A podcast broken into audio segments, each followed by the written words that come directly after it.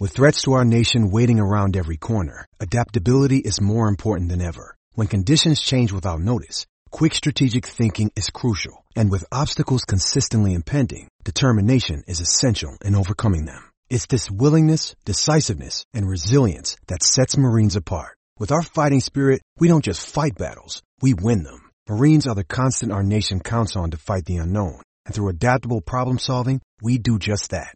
Learn more at Marines dot com. Hello, it is Ryan, and I was on a flight the other day playing one of my favorite social spin slot games on Chumba Casino dot com. I looked over at the person sitting next to me, and you know what they were doing? They were also playing Chumba Casino. Coincidence? I think not. Everybody's loving having fun with it. Chumba Casino is home to hundreds of casino-style games that you can play for free anytime, anywhere, even at thirty thousand feet. So sign up now at Chumba Casino dot com to claim your free welcome bonus. That's Chumba Casino dot com and live the Chumba life. No purchase necessary. B G W Group. Void where prohibited by law. See terms and conditions. eighteen plus. Step into the world of power, loyalty, and luck. I'm going to make him an offer he can't refuse. With family, cannolis, and spins mean everything. Now, you want to get mixed up in the family business. Introducing The Godfather at Chumba Casino dot com. Test your luck in the shadowy world of The Godfather slot. Someday, I will call upon you to do a service for me. Play The Godfather, now at Chumba Casino dot com. Welcome to the family. No purchase necessary. V G W Group. Void where prohibited by law. eighteen plus. Terms and conditions apply. Hello, I'm Dave Hendon. This is not strictly speaking the Snooker Scene podcast because it's not actually uh, officially an episode. Um, it's a bit like Never Say Never Again. That wasn't officially a Bond film. Uh, anyway, but what it is, we will be coming back shortly. We'll be back with the new series. I'm just uh, finalising contract negotiations with myself. And uh, we'll be back in a few weeks when the new season starts. But what I'm, uh, the reason for this this missive, um, what I'm after is some feedback from snooker fans. Um, because we talk a lot on this podcast, and we talk a lot in the media in general, about snooker, and we rank the players, and we talk about what's happening at the tournaments. But I don't think enough attention is actually paid to the views of snooker fans. I don't necessarily mean about all of that. I mean about the experience of attending a snooker tournament. Um, we get feedback now and again, for example, about the food and drink provisions at tournaments that some venues aren't good enough. The seats aren't good enough at some tournaments. All these things that actually only a paying punter would know about. Because here's the thing, okay? The fans are the only people who actually pay to come to snooker. Everyone else at the tournament is being paid to be there. Fans pay their own money, and sometimes it's a lot of money. If you don't live in the place where the tournament is, you've got to buy the ticket, pay travel. Sometimes you'll have to get a hotel or an Airbnb. You've got to feed and water yourself. It can cost a lot of money to come to just one day of snooker. So are fans getting value for money? And I'd like snooker fans to tell us. Now, here's how it's going to work, okay? You can email us, snooker scene podcast at mail dot com. That's snooker scene podcast at mail dot com. But also, I would like to speak to some fans to have them uh, tell us what they think. So in a future episode, I would like three fans to come on. I think three is enough because otherwise there's too many voices and it gives everyone a chance to have their say. So if you fancy coming on, again, email us. And uh, at a future episode, we will hear from snooker fans, people who attend tournaments. So if you just watch on T V, that's not what we're after. We're after the experience of attending tournaments. Because here's the thing, okay, I mean, I've been to these tournaments. For example, if you've got a tic- an all-day ticket to the final, there's normally about three hours in between sessions to kill, and there's nothing really put on. They have the queue zone, okay, the table, but not everyone can play on that at the same time, and that's not for everyone anyway. There's no real entertainment put on. So, for example, in that three hours, there could be an exhibition, there could be a Q and A with a commentator, there could be a quiz, there could be something that at least adds value for money. Where snooker is at a disadvantage, I think, with other sports is, obviously, if you go to football or cricket, they are played in purpose-built grounds. So all the other stuff is there. You know, the food and drink is there. They have room to do some of the other stuff as well. Snooker, it's theatres and leisure centres. They're not always necessarily fit for purpose. There's not always room. And, of course, these things cost money as well. But it might be worth spending some of that money because you might up ticket sales. I'm very interested to hear from people who maybe have only been to snooker once and not been back. Why haven't you been back? What was the reason? We know people go to watch the snooker, obviously, that's obvious. But what is the rest of what you as a fan are looking for when you go to a snooker tournament? Um, And what are the, the negative things that maybe mean you don't go back? What are the positive things that mean that you do go back? Obviously, people, I know a lot of people like to meet the players. That's not always possible, although most players will, you know, if asked, stop for a selfie and, and acknowledge the fans, as they should do. But what are you looking for on top of the snooker when you go to a tournament? I was watching back some of the World Championship, and when you're working on it, you sort of don't really register it as such, but I kept noticing above one of the players' chairs, you know, in the, the corner where they sit, World Snooker Tour have, in big letters, share your views, and they have all their social media channels and platforms listed.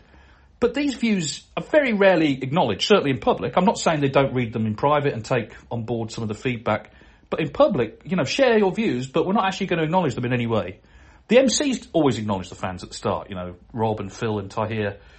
They, and they do a great job actually at welcoming in the fans and making them feel that we are happy for them to be there, because we are, but maybe more can be done. And there's various ideas. You could actually, you know, retweet a few fans' opinions. Obviously on, on social media, sometimes it's a bit toxic. I'm not talking about that. I'm talking about reasonable, interesting, positive views of snooker every day. Why not start a poll, start a discussion? Get fans actually giving their views and then share those views. You're asking fans to share views with you, share them back. Here's an idea. Set up a camera at the Crucible or, or whatever venue, the Masters, whatever. Record fans coming in. Where are you from? Who are you looking forward to seeing? Who's your favourite player? Do you play snooker? What's your highest break? How did you get into the game? On the website, fan of the day. Every day during the World Championships, only seventeen days, fan of the day. Here's, you know, Jim from Ontario. He's come over, he's paid his own way. He was a big fan of Cliff Thorburn back in the day. Now he loves Karen Wilson. Whatever, you know, whatever. Actually show that you acknowledge the fans. Show that you value them above and beyond just shepherding them in and saying, right, you sit there and watch the snooker. Because as I say, and I'll repeat it, fans are the only people at tournaments who actually pay to go there. Everyone else there is being paid.